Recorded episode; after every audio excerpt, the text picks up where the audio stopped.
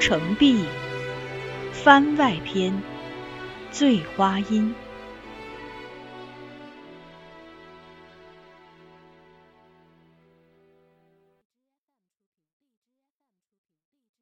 圆圆，她似乎有十七八岁，但也可能是十五六岁。她身段匀称，姿态一如长成少女般美好，但眼睛却一清如水，神情举止犹带孩子气，又好似不比豆蔻年华的小女子大多少。她肤质细腻，但并不白皙，应是常在外行走。被阳光镀上了一层近似蜜糖的颜色。她的肌肤密实光滑，唯手心粗糙，生着厚厚的茧，可能常干重活。她有一头乌黑的长发，但很随意的胡乱挽了两个环，现在看上去毛毛糙糙的，有好几缕发丝散落下来了。她穿的衣裳很粗陋，质地厚重，颜色暗旧。并不太合身，大概是用别人的旧衣改裁的。他没有穿鞋，光着脚坐在地上，连脚踝也露出来了，那里的皮肤有几处蚊虫叮咬过的痕迹。她显然是个贫家女，但这好像并不妨碍她快乐的生活。此刻，她手持着几只抽了穗的芦苇。正忽左忽右的挥打周围的蚊蝇，口中还轻轻的哼唱着歌谣。貌似昨夜的事也没影响到她的好心情。如果她是个如青楼女子一样的人，这自然不足为奇。可是她此前分明还是处子之身，这也是令清醒之后的冯京倍感尴尬和愧疚的原因。所以，他虽早已醒来，却还是没有立即坐起与他说话，还保持着安睡的姿势，眼睛只略睁开条缝，借着逐渐明亮开来的晨光，悄悄打量这个被他冒犯的姑娘。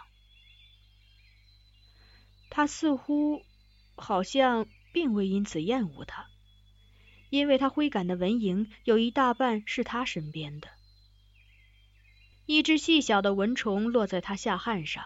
他那芦苇拂尘，立即杀到，芦穗从他鼻端掠过，冯京忍不住打了个喷嚏，不得不睁开眼，即撞上他闪亮的眸光。你醒啦？他俯身问，大大的眼睛里甚至有喜悦之意。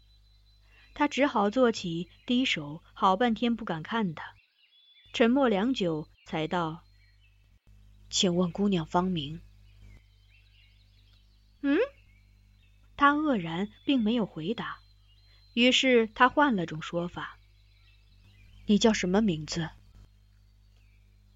哦，他明白了，笑着回答：“我姓王，名字叫圆圆。”怎么写呢？他很礼貌的欠身请教。写？他瞠目，惊讶的盯着他，好似听见了一个不可思议的问题。然后笑出声来，不知道，我一个字也不会写。那么，他再问，你的家人为什么会给你取这个名字呢？他很快的给出了答案，因为我爹喜欢元宝，虽然他从来没摸到过一定真的。如此说来，他的名字是圆圆了。冯京思忖着，拾起一根树枝，在地上写下了这两个字。那姑娘看着，问他：“我的名字就是这样写吗？”他没有立即回答，举目看面前烟云碧水，随即又在每个字左侧加了三点水。圆圆，他轻声念着，对他道：“以后你的名字。”就这样写吧。他很高兴的以手指轻轻触碰那湿润土地上的字迹，一笔一笔的顺着笔画学，然后也问他的名字。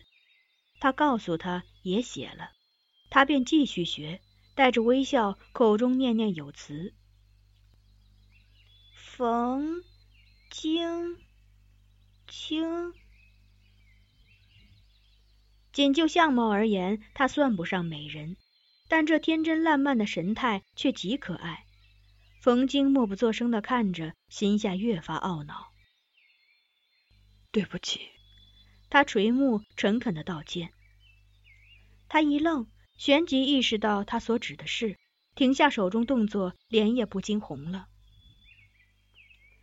他思量许久，终于下了决心，取出怀中金串递给他：“这个给你。”他想对他稍作补偿，而这是他目前所有最珍贵的东西。他迟疑着，没有伸手接过。“你是要给我钱吗？”“。”他当即否认，想了想，说：“这是给你的礼物。”他这才欣然收下，把金串戴在了手腕上。他一时又无言，茫然四顾，见近处水边泊着一叶扁舟，便问圆圆：“你是乘船来的吗？家住这附近？”“是呀，我家就在二里外的莲花坞。”他说，像是忽然想起了什么，又继续说：“对了，昨天我打鱼回来。”在上游遇见一艘好大的船，有两层，上面好多仙女一样的姐姐。有人叫住我，问我是不是往这个方向来。我说是。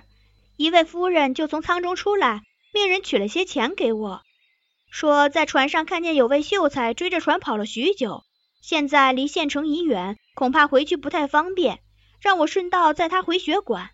我就沿途寻找，天黑了才发现你躺在这里。你是他说的那位秀才吗？冯京不语，目光长久的停留在圆圆如今戴着的金串上，半晌后才黯然移开，答道：“不是。”哦，圆圆点点头，忽又一拍手站起来，笑道：“不管是不是，你也该回去了吧？来，坐我的船，我载你。”上船后，他拒绝了他的帮助，尹兆华讲姿势纯熟，载着他朝城里渡去。他身姿并不高大粗蛮，但次赵穿芦笛，仪态轻松闲适。他坐在船头，踟蹰半晌，终于忍不住问他：“昨晚你为何不推开我？”“推了呀。”他睁着一双黑白分明的眼睛，说出此件事实。本来我一直在推。他赧然低首，差点一头扎进身侧清流碧渊。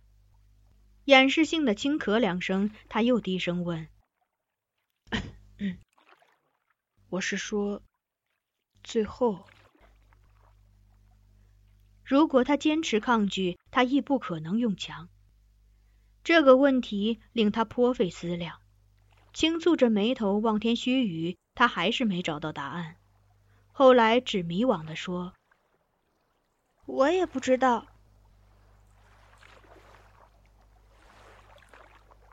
你以后会来看我吗？离别时，圆圆这样问。他不敢给他承诺，仅淡淡笑了笑。他亦很乖巧，默默转身离去，没有再问。数日后，冯京收拾行囊，离开了余杭，回到江夏的母亲身边。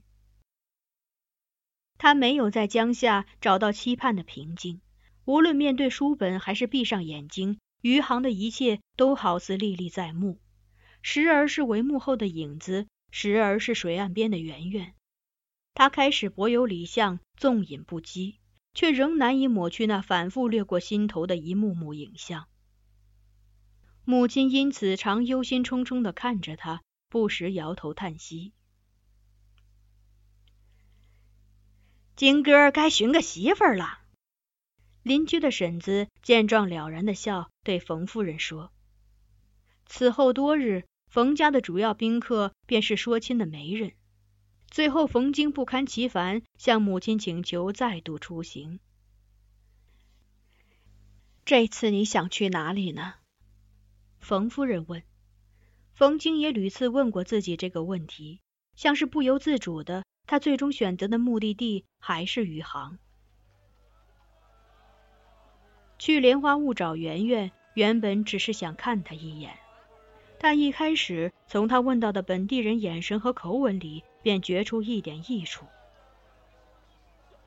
王媛媛，他们通常是重复着他所说的名字，然后上下打量着他，露出一丝暧昧的笑意，才向他指出媛媛的居处。当他看见圆圆时，他正抡了根船桨，从他家茅草房中冲出来，恶狠狠地追打两名贼眉鼠眼的男子。他追上了一个跑得慢的，啪的一声，船桨结结实实地击在那人腿上。他把船桨往地上重重一顿，手腕上的金串随着这动作晃动，在阳光下熠熠生辉。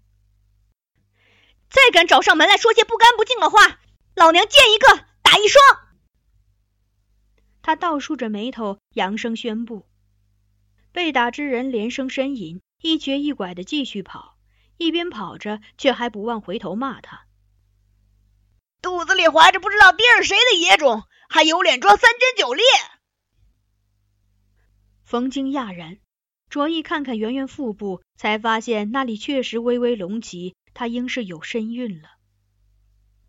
圆圆闻言也不予争辩。伸二指入口，响亮的吹了个口哨，立即有条黑犬从屋后奔出。圆圆一指前方那人，命道：“咬他！”黑犬应声追去，那人一声惨叫，抱头急奔。圆圆得意的笑笑，提着船桨准备回屋，岂料这一转身，整个人便全然愣住，僵立在原地，无法再一步。冯京立于他面前，微笑着唤他：“圆圆。”他没有答应，默默的看他片刻，一只手局促的抚上了凸显的腹部。他留意到，小心翼翼的问：“我的？”他犹豫了许久，终于点了点头。他脸容肃立，好一阵没再说话。他两眉微蹙，一会儿低头看他足尖，一会儿又不安的掠他一眼，可怜兮兮的，像是在问：“你不相信？”令尊，他终于再开口，才说出“死”二字，立即又改了口：“啊，你爹爹在家吗？”他出门打鱼去了。圆圆回答。可以告诉我他的名字吗？王阿六。那你翁翁叫什么？王有才。你公公呢？王富贵。你问这么清楚干什么？圆圆警觉的反问：“他们欠你钱了吗？” 不是，这叫问名。提亲之初，理应续三代名讳。冯京解释，对他生出温柔笑意。圆圆，我想娶你。他难以置信的瞪着他，须臾，忽然放声痛哭。从来没有这般大的姑娘在他面前像孩子一样的哭泣，他慌得手足无措，忙牵她回到屋里，好言劝慰许久，他才略略止住。然后他什么话也没说，只是睁大那双犹带泪痕的眼睛，热烈的看他。为何这样看我？他微笑问他：“我脸上有元宝吗？”没有，他认认真真的回答。可是，你比元宝好看多了。